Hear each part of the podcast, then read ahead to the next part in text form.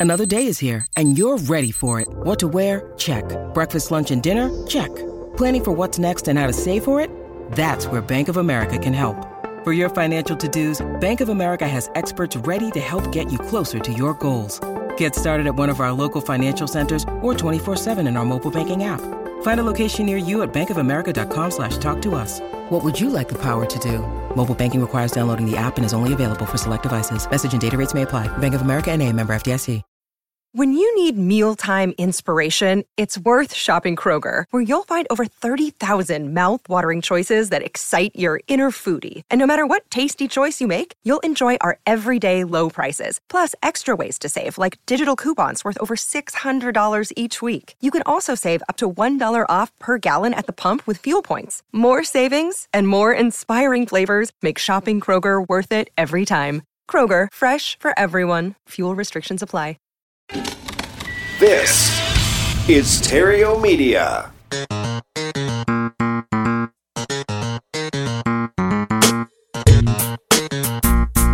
Success in real estate has nothing to do with shiny objects. It has everything to do with mastering the basics. The three pillars of real estate investing attract, convert, exit. Matt Theriault has been helping real estate investors do just that for more than a decade now. If you want to make money in real estate, keep listening. If you want it faster, visit reiace.com. Here's Matt. Hey there, Epic Investor. It's Matt Theriault from Epic Real Estate, where we show people how to invest in real estate using more of their mind than their money, using creative real estate investing strategies with an emphasis on retiring early. And if this is your first time here, glad that you found us. If you like what you hear, make sure you hit the subscribe button before you go. And if this is not your first time here, welcome back and thank you for continuing to share this with your friends and family. Would not be here if it were not for you doing that. Going on 12 years. So thank you. You're the absolute best for doing that. Alrighty. So in today's show, I'm going to share with you some creative ways to use the words payments and some creative ways to use the word amortization for all for the purpose of your seller finance deals. And then I've got the news, of course, and also another week, uh, this week in crypto. And today's sponsor of the show, REI Black Book, is everything you need to run your real estate investing business all in one place. Convert more of your leads into deals and build a predictable sales system with the only all-in-one marketing and sales toolkit built for investors like you. Get 14 days free access plus their automated follow-up machine absolutely free at epicblackbook.com. epicblackbook.com. Alrighty. So the market is still on fire. Lots of demand, very little inventory. Yet the eviction moratorium and both federal mortgage forbearance programs end here at the end of the month. And as I'm recording this, there was just a little pop-up notification. I haven't read it yet, but I think uh, that stuff is going to be extended till the end of July. And uh, I think that's what it just said. And that actually came up right as I'm recording this, but we're not going to start over. But uh, look that up. You, I'm sure you could Google it. I'm sure everyone will be talking about it in a few minutes. And uh, anyway, I've been on the record the last several months after my very initial assessment of saying this is going to create a bunch of opportunity in the market for real estate investors. You know, um, that was what I thought initially. It's what everyone thought initially. But I did change my tune about three months into lockdown saying, uh, likely not, right? Might be less opportunity out there. I don't know. But it's my prediction that after the, the biggest 111 months of consecutive year over year price gains for housing, with 24% from just last May to May of 2021, and the fifth straight month of where monthly sales have actually dropped due to there's nothing to buy. So if the eviction moratorium and forbearance expirations cause more houses to hit the market, it seems there's plenty of demand on the sidelines just waiting to gobble all of those up. That's kind of why I think there's not going to be a big giant adjustment. Maybe there will be for, for a moment. I'm not sure, but I don't think there's going to be a crash by any means. I really just don't. But I was listening to the Rebel Capitalist show. It's a podcast. I was listening to that last week of where uh, Rich Dad advisor Ken McElroy was a guest on the show. And he's under the impression there'll be enough housing to hit the market to at least slow the appreciation down a bit and likely cause some opportunities for investors. So we both essentially agree on the market conditions, but have a little different opinions on what the outcome is going to be. He's a little bit more focused on the commercial market. I think I'm a little bit more uh, residential focused, but uh, we'll see. I actually hope Ken is right. I hope it does create some more opportunity as much as I'd like to see more opportunity for myself. And, you know, I think there's bigger implications both politically and, and socially if prices maintain this blistering pace that they're on. Nonetheless, there are plenty of deals available if you're looking in the right places. When we're talking about market conditions, we're really talking about the retail market. But us as real estate investors, we play in the wholesale market. You know, speaking of, of which, big shout out to new REI Ace client, Gabe Stockton out of San Diego, California. He's one of the, uh, uh, in one of the um, upper echelons of challenging markets in the country. Southern California is a challenge, and then you go to something like San Diego. It's tough down there, but he's had his third deal under contract in as little as three months. And, you know, just like I always say, if there are houses in your market and people live in them, uh, there are deals to be had. The grass is not greener on the other side. You know, while you're eyeing someone else's lawn, someone else is eyeing yours. And we've talked about that over the years and even had exact examples of that happen within just my own clientele. And uh, anyway, just graduated a brand new class of REI ACE investors last week with a bunch of optimistic, enthusiastic rock stars. No doubt I'll be sharing their success stories here over the next few months. And if you'd like to take a look at the REI ACE program, all I need is for you just to answer a few questions, a few short questions about yourself and your real estate investing ambitions. What are your goals? And uh, we can jump on a quick call to brainstorm some ideas and, and just check for a fit. And if there's not a fit, you know, we'll gladly point you into a direction that might be better suited for you. And if there is a fit, however, in the REI ACE program, we'll go ahead and we'll let you know what's involved in getting started. We'll put the ball in your court and then you make the decision. It's as simple as that. Alrighty. So if you like the sound of that, go to reiace.com. All right. Some of the places of emphasis inside the REIACE program is creative financing, seller financing, raising private money. And then one of my favorite, it's become one of my favorite, uh, aspects of real estate over the last few years is the deal after the deal to maximize profits. And if, and you know, in much of those areas, they all revolve around the creative use of the various real estate and financing terms we have available to us. So today you're going to learn five creative ways to use the word payments and three creative ways to use the word amortization in your seller finance deals so you can buy more property using less money. And uh, so to begin, seller financing is a loan provided by the seller of a property to the buyer. And this is no different than if you were to get financing from a bank to buy a property. But instead of making payments to a bank, you make those payments to the seller. And when it comes to making payments to the seller, there are different types of payments that you can make. And as long as the seller agrees, anything goes. You just have to ask for it. I mean, if you try something like this with a bank, I mean, you're going to get a big giant palm in the face. Not to mention, uh, you're going to need a great credit score and you're likely going to have to jump through a bunch of hoops before you get approved. If you get approved, you know, as much as, as great as the demand is, as great as the rates are right now, uh, their guidelines are still fairly strict. So when asking sellers to carry back the financing instead, you typically get to avoid all of the headaches that accompany working with a bank.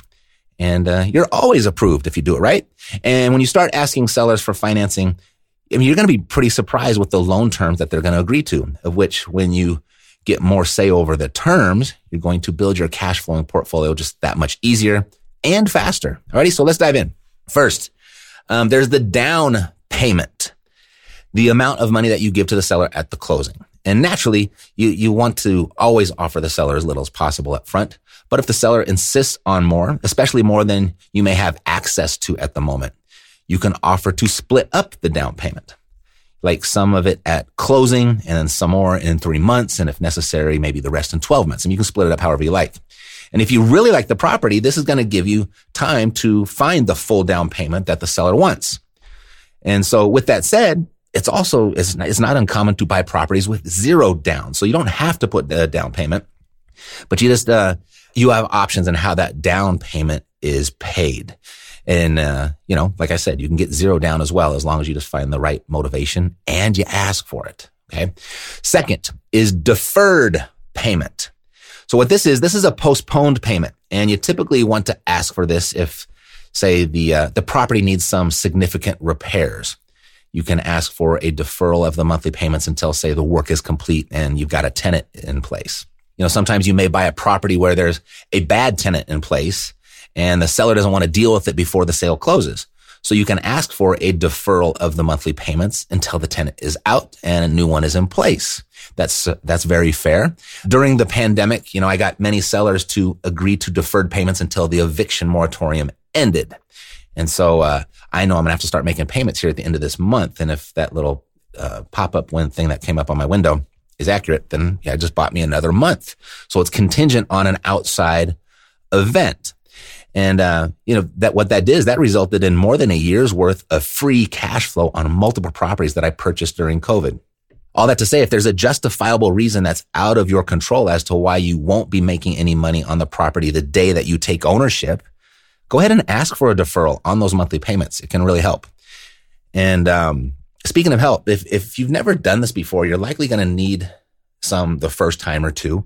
So I created some cheat sheets for my REI ACE clients. And if you'd like, you can grab them for free at epicbreakthrough.com. It's a quick and easy download. I'll even show you how to use them after inside epicbreakthrough.com. All right. The third type of payment, interest only payments. So this is when the monthly payments you make to the seller only cover the interest of the loan. So nothing from your payments is applied to the principal. And so the loan balance is just going to maintain. It's going to stay the same. And you would typically ask for this if either one, the cash flow position is really tight. And so you need some extra spread between the rent and the mortgage. Or two, you know, sometimes if you're buying a property that you don't intend to keep very long, you know, interest only payments can make your carrying costs a little bit more manageable. So the fourth type of payment, principal only payments. So this is when your monthly payments are applied 100% to the principal of the seller's loan of the balance. And this is probably my favorite type of payment and likely to become yours too as you're able to build equity really fast, of which in two to three years, you're typically primed to refinance the property with all of the equity that you've built up. You can pull out a bunch of cash with zero tax implications, and then you're ready to put it into the next property or, you know, just go out and have some fun with it if you want. Uh, one of my private REI ACE clients, Corey, uh, he's done this exact thing probably more than a hundred times, of which paid for his own custom house on a lake that he built and lives in, a second house for his parents. And of course, it wouldn't be complete if it, if he didn't go out and buy a Lambo as well. Yeah, he did all of that. And it was all from doing principal only payments, waiting a couple years, then refining the capital out, that had zero tax implications because it's a loan. It's not income. It's a loan. The IRS does not tax loans. So he pulled all that money out. He still owns the properties. And then he was able to buy his own house and his parents a house and he got a fancy car to go with it. All right. So fifth, balloon payments. So this is typically a final payment, but not always final, that is much larger than any earlier payment made to the seller. So balloon payments, they come in handy when you need a low monthly payment to cash flow your property, but the uh, the seller doesn't want to wait 30 years to get paid. So you can request a low monthly payment as if it were a 30 year loan, but you pay off the seller in half the time with say a balloon payment or maybe in 10 years or in five years, whatever you negotiate. I mean, if you really like the property, even a, a two or three year balloon payment can be just what you need to put the deal together and buy yourself some time to find more permanent financing. Alrighty.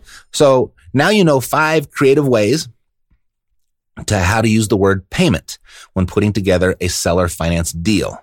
Alrighty, so let's get into three creative ways to use the word amortization. And we'll do that right after this. Alert! Alert! Real estate investors, listen carefully. A closely guarded secret reveals that closely guarded secrets aren't really that closely guarded.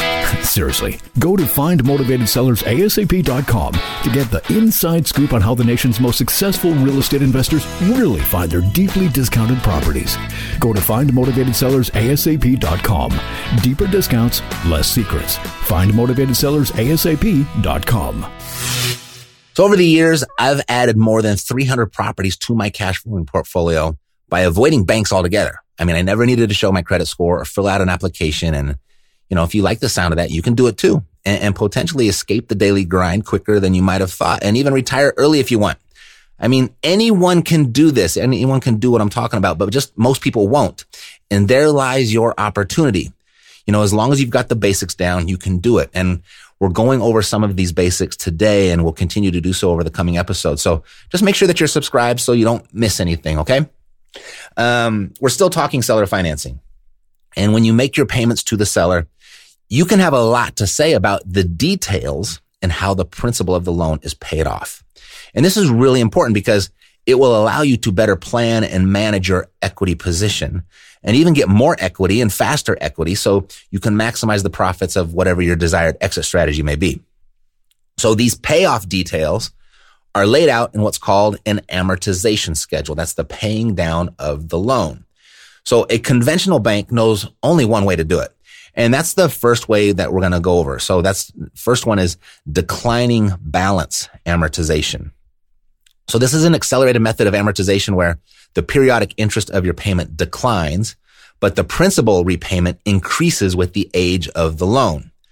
You know, for a simple example is say if you purchased a $100,000 property, you put 20% down, and then you say you borrowed the rest at 4%. Your monthly payment to the seller is going to be about $500, about $477 to be exact. So of that first payment, the majority of that payment is going to be applied to the interest. And the, the very small amount is going to be applied to the principal. Now, as time goes on, each subsequent payment pays less to interest and more to the principal. And the principal owed slowly declines in that, uh, in, on the amortization schedule. So, but what's really actually happening is that as the loan balance declines, it leads to a lower interest charge. Thus, the longer the loan is in place, the repayment of the principal accelerates.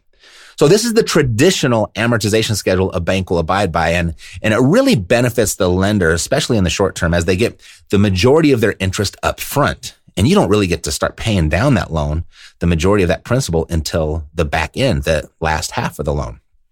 So with your seller finance, financing deals, when your closing agent draws up your seller finance loan documents, they will almost assuredly default to this declining balance amortization schedule unless you request otherwise. And that brings us to the second type of amortization of which is more fair to you, the buyer. And that is straight line amortization. And this is also known as linear amortization, where the total interest amount is distributed more equally over the life of a loan. So rather than a grossly disproportionate amount of the interest being paid up front and the balance being paid at the end, the allocation of the two is essentially constant.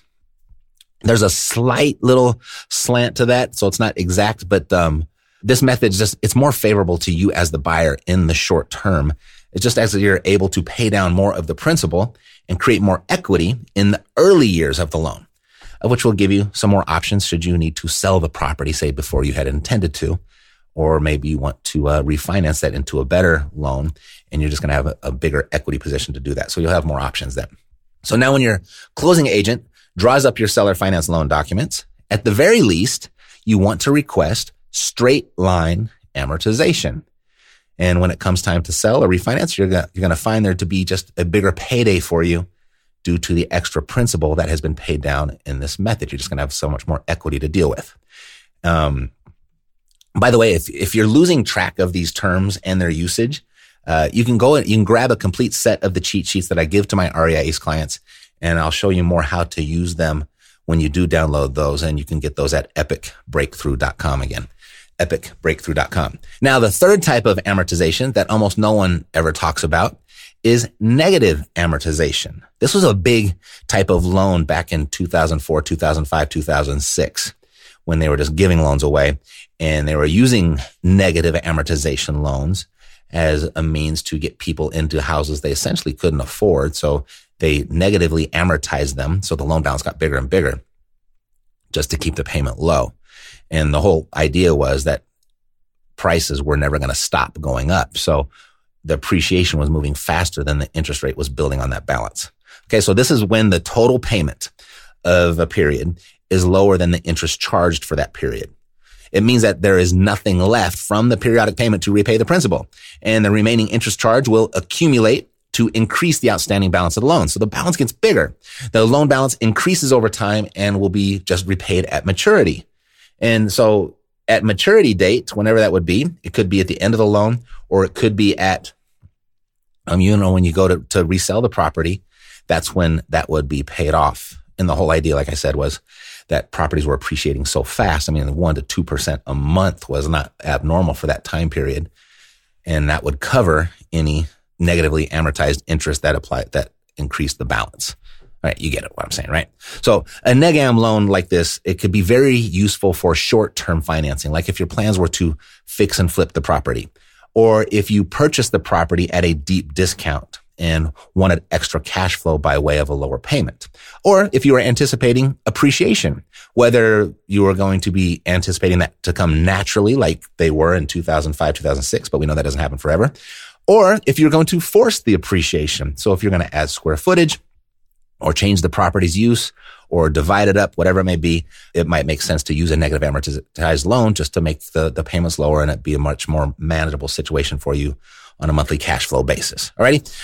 So now you know three creative ways to use the word amortization when putting together a seller finance deal. All right. So that was a lot. We got five creative ways to do the payments. We got three creative ways to, to use the word amortization and we'll do more next week. But right now, let's get into the news right after this. When you go to work for your money, does it return the favor?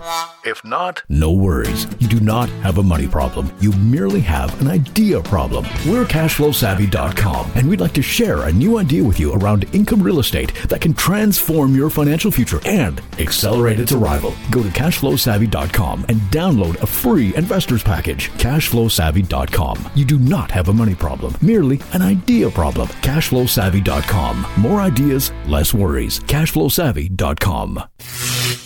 In the news, violence, crime, and homicide continues to soar across the nation. The right blames on the defund the police movement and the left blames it on easing the lockdown restrictions too soon. So these are two parties obviously living on two entirely different planets and both parties think the other is completely insane. and it looks like neither side is ready to budge on their opinions. And, and sadly, I think this is the new normal until people just start chilling out a bit and and try on the other side's shoes and, and take them for a stroll around the block. Until then, I think we might be getting trying to or need to get used to this. But I just discovered a new podcast that I totally love, and this is not a commercial for them. I've never met them. I have no idea uh, who they are. They have no idea I'm even talking about them. But it's hosted by a conservative and a liberal, uh, both a male and a female. But both seem to have rational functioning brains, which seems pretty rare these days if you're paying attention to any media. And it just feels like the right type of news that will cause us to hate each other less and direct our rage in a more productive direction at the media and our elected officials. And they have us at each other's throats really while they sit in the stands and watch, don't they? So the podcast title is Breaking Points, and that's essentially the theme of their whole podcast. So if you'd like a refreshing look at the daily news uh, that's represented by two intelligent takes on each side, and you want to listen to the news and, walk away without uh, without hating your neighbor, go ahead and check it out. Breaking Points, wherever you listen to your podcast, I'm sure you can find it there. Alrighty. Uh, Juneteenth is our newest federal holiday. It will be an annual celebration commemorating the day when the last enslaved African Americans were informed that they were free. At a time when Republicans and Democrats agree on virtually nothing, they did come together last week to vote overwhelmingly in favor of making Juneteenth a federal holiday. Unfortunately, I don't know if there was going to be something unfortunate about this. It's that President Biden's going to get all of the credit for this and it will surely be used as a political weapon at some point. But don't forget, in September of 2020, unfortunately during a global pandemic, so no one really noticed, or they quickly forgot, that President Trump unveiled his platinum plan for Black America that included a proposal to make Juneteenth a federal holiday. The point here is everybody wanted this, and it should be celebrated for that, not who had the opportune time to make it happen.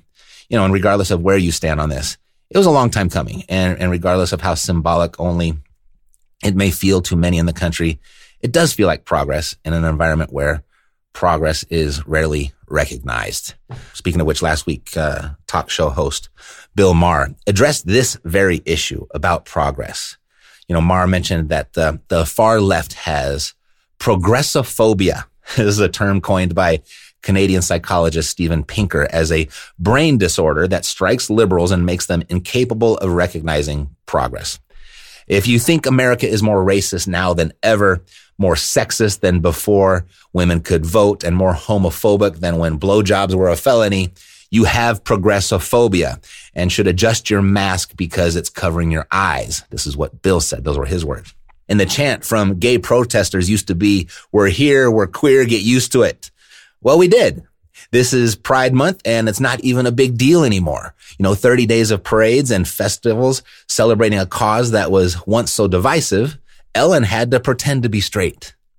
And in light of Pride Month, which is recognized by nearly every major business in America, Maher then acknowledged the major stride that gay marriage is now legal nationwide and how even half of Republicans now support it. And any celebrity coming out of the closet are met with thunderous applause. And it's not just LGBT issues. You know, not that long ago, I knew people who went to prison for growing pot. And today, you can legally smoke it uh, for fun in 43% of the country, Maher continued. Even something like bullying. It still happens, but being outwardly cruel to people who are different is no longer acceptable. That's progress. And acknowledging progress isn't saying we're done or we don't need more. And being gloomier doesn't make you a better person. Maher then referenced the Friends reunion special and how it looked weird because if you even suggested a show today about six people, all of whom were straight and white, the network would laugh you out of the room and then cancel you on Twitter.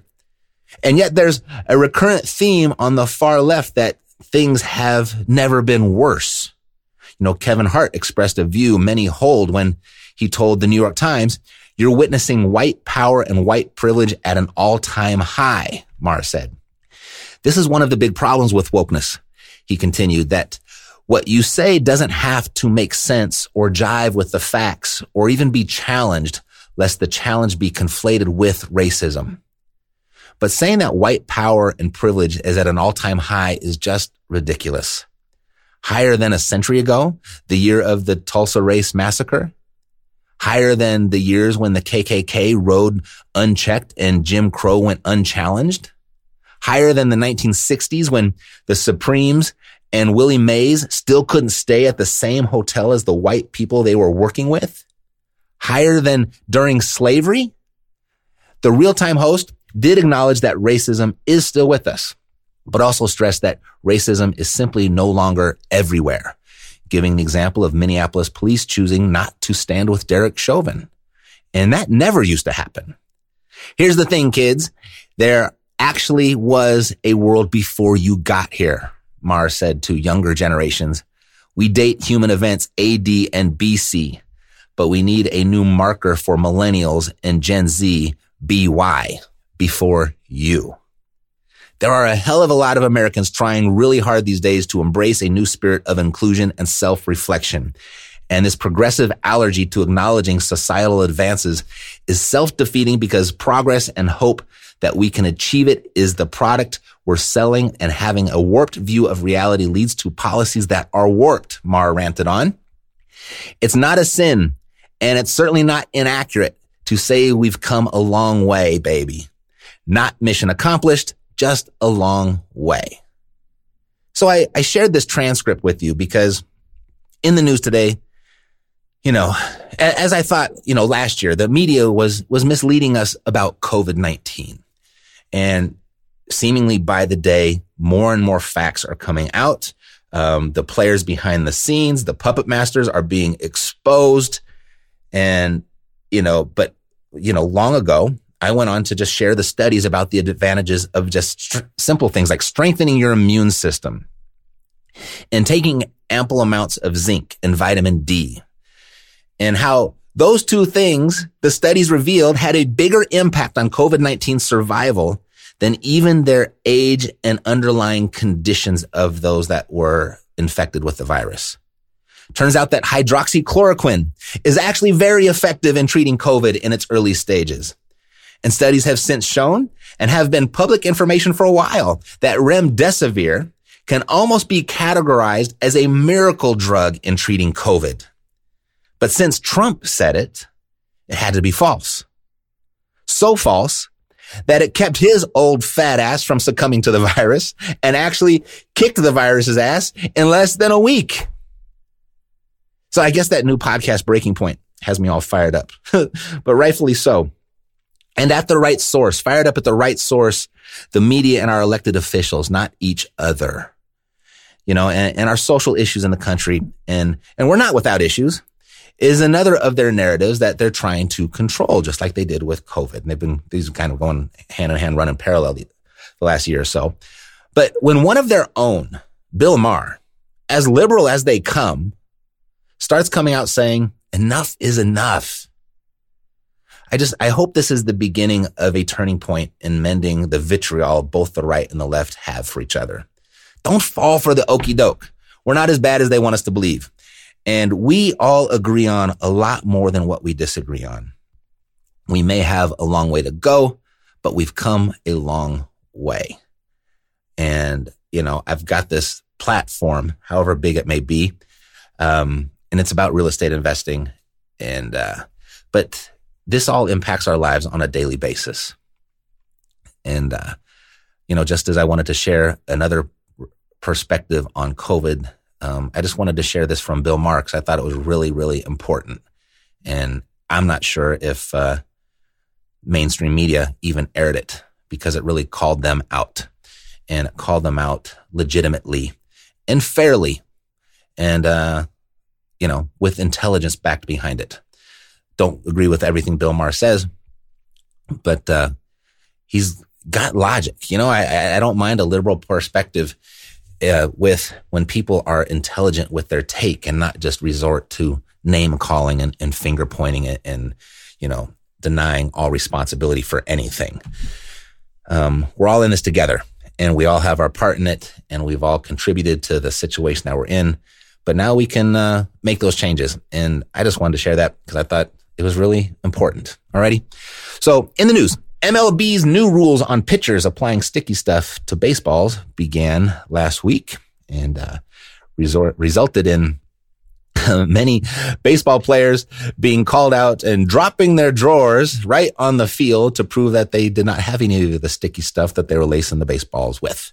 Uh, American Airlines is cutting 1% of its July flights as it figures out how to rapidly scale up and meet rising passenger demand. And Jon Rahm won his first golf major in a thrilling U.S. Open this last weekend.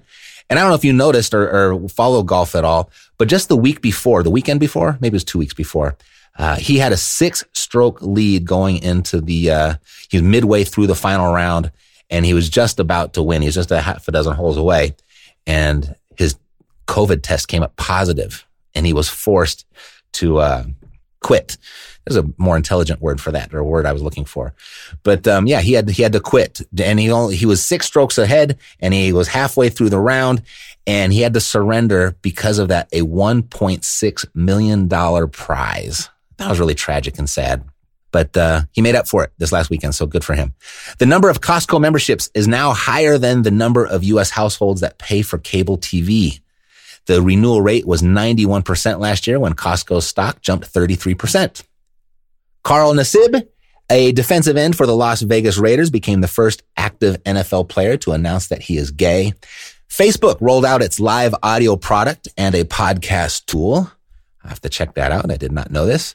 ExxonMobil plans to cut its U.S. workforce between 5 to 10% annually over the next three to five years. Brooklyn Borough President Eric Adams opened a wide lead in the New York City Democratic mayoral primary, and Andrew Yang bowed out of the race. 5.2 million people around the globe became dollar millionaires last year despite the pandemic, according to a new report from Credit Suisse. 90% of millionaires currently have a net worth of $5 million or less, while 0.4% are worth 50 million or more. GameStop jumped after the company raised more than $1 billion in a share sale. McDonald's will introduce its first ever loyalty program nationwide on July 8th. Nursing home deaths among Medicare patients rose 32% last year, according to a new government report. Connecticut became the 19th state to legalize recreational marijuana. And Subway's tuna sandwiches contain no tuna fish DNA, the latest lab test report has revealed. And now that President Trump has announced he's going to visit the border to view the crisis taking place, Vice President Kamala Harris, after more than 90 days of being appointed the job border czar, has called all hands on deck for an emergency visit to the border to make sure she shows up before Trump. Cause that would not look good if he did. Nothing like Trump derangement syndrome to fire people up into action. You know, for as much work, time, expense, and energy as Democrats put into place to get Trump out of office, they are doing just about as much to get him reelected. And I'm actually hoping that that doesn't happen. I do hope a, a more conservative president comes into play because that's the way I lean fiscally, but I lean left socially. I think Trump is too much of a distraction and he is a, a divisive figure. And I really don't want to go through four more years of that. I would like to get this country back on the right track and, and get a, a good economy and get our social issues under control and, uh, just a rational mind and a little bit more middle of the road person into the office. So if you think I'm a big giant Trump fanboy, I am not. He made me cringe on a daily basis. And I was like, oh God, why'd you say that? But just because he was who he was doesn't mean everything that came out of his mouth was bad and everything that he did was bad. He actually did a lot of good things. And we're seeing the effects of all of those policies being removed via executive order by President Biden. We're seeing the, the crime. We're seeing the border issue. We're seeing the economy issues. And uh, so there were some good things there. And I would like to see those things or uh, or even if it's a compromise, some of those things put more back in place. So that's why I cover it. And I try to do this all without opinion, but sometimes I just can't help myself. So forgive me. If you don't agree with me, that's perfectly okay. If uh, uh, I find that you don't agree with me, it doesn't make me feel any different about you. And that's the way we should treat each other. Uh, celebrate and share our differences of opinions and discuss them and uh, not kill each other over them. How about that? All right. So now for this week in crypto.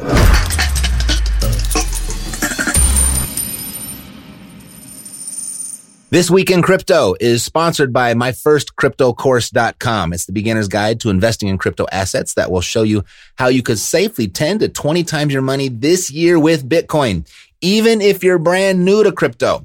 So for a limited time, Mike Dillard will give you three of the top crypto assets he's invested in this year. So go to myfirstcryptocourse.com. It's a very easy to follow, inexpensive course that will give you everything you need to know to get started. And when you enroll in Mike's course, email the receipt to me at matt at epicrealestate.com and I'll personally reply with the recording of the free web class that I just did for a private group of investors and how I'm incorporating cryptocurrency with my real estate to three times my ROI. And I'll give you all of the services that I'm using, all of the resources, all of the links. I'll give you everything that I'm using to make it happen. Uh, and you can get started at myfirstcryptocourse.com. Alrighty, big news of the week. Bitcoin mining gets the shaft in China. Chinese Bitcoin mines are closing as quickly as blockbusters in the 2000s. On Friday, local authorities in Sichuan province halted operations at the 26th largest local mines. Taken together with similar moves in other mining hubs, more than 90% of China's Bitcoin mining capacity is now at least temporarily offline, according to the state run Global Times. So why the crackdown? Well, as Elon Musk has realized, Bitcoin mining, the process of creating new digital tokens and maintaining the blockchain ledger requires vast amounts of energy. And authorities are concerned about the environmental impacts of mining and the strain it puts on electrical grids. Why does this matter? Well, the restrictions mean Bitcoin mining could shift out of China, which handled 75% of the world's mining capacity before the increased scrutiny, and arrive in America. Miners are continuing to open up facilities in states like Texas and South Dakota. And in Kentucky, you'll even get a tax break if you spend at least $1 million on new mining equipment. I believe the mayor of Miami extended a very similar invitation to Bitcoin miners. The bottom line, China's mining crackdown is widely seen as responsible for dampening Bitcoin prices, which are now 44% below their all time high. And this news was out a couple days ago. And as of right now, it is, uh, uh it dropped all the way down to 29,000 ish. And now it's back up to 34,000 ish. It tries to drop, it tries to drop, and it just won't go. Here, right now, price alert Bitcoin is up 5.43% in the last two hours at 35,199. Everyone's trying to beat it down, but it just keeps coming back. Uh, investing in only Bitcoin is like buying only Yahoo in the 90s, says Pantera CEO. Bitcoin ETFs begin trading in Brazil and Dubai stock. The Bank of Israel announced plans to use Ethereum for emitting a digital version of its currency, the shekel. Sotheby's to accept crypto payments for rare diamond auction. Russell Simmons to launch Masterminds of Hip Hop NFT collection. And Goldman Sachs has joined the blockchain based network created by JP Morgan for repurchase agreements that use smart contracts and a digitized version of the US dollar. And Digital Asset Bank, Wyoming Deposit and Transfer has been awarded a bank charter by the Wyoming Division of Banking, which allows it to provide commercial banking and custodial services for tokenized assets and digital currencies. And this just in as I'm recording this, lots of news popping up on my screen here as I'm recording this episode today. Canada could be the next El Salvador in adopting Bitcoin as legal tender. Details on that sure to come. More and more mainstream adoption of cryptocurrencies. And that's this week in crypto. And that's the show. If you found this episode valuable, who else do you know that might too? There's a good chance you know someone else who would. And when their name comes to mind, please share it with them and ask them to click the subscribe button when they get here and I'll take great care of them. That's it for today. God loves you and so do I. Health, peace, blessings, and success to you. I'm Matt Theriault, living Yo. the dream. Cash flow. Huh. Yeah, yeah, we got the cash flow. Yeah, yeah, we got the cash flow. You didn't know, homeboy, we got the cash flow.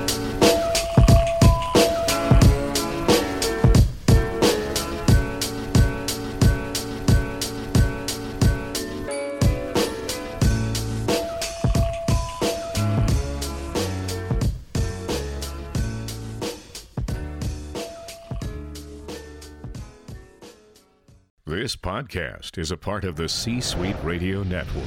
For more top business podcasts, visit c-suiteradio.com.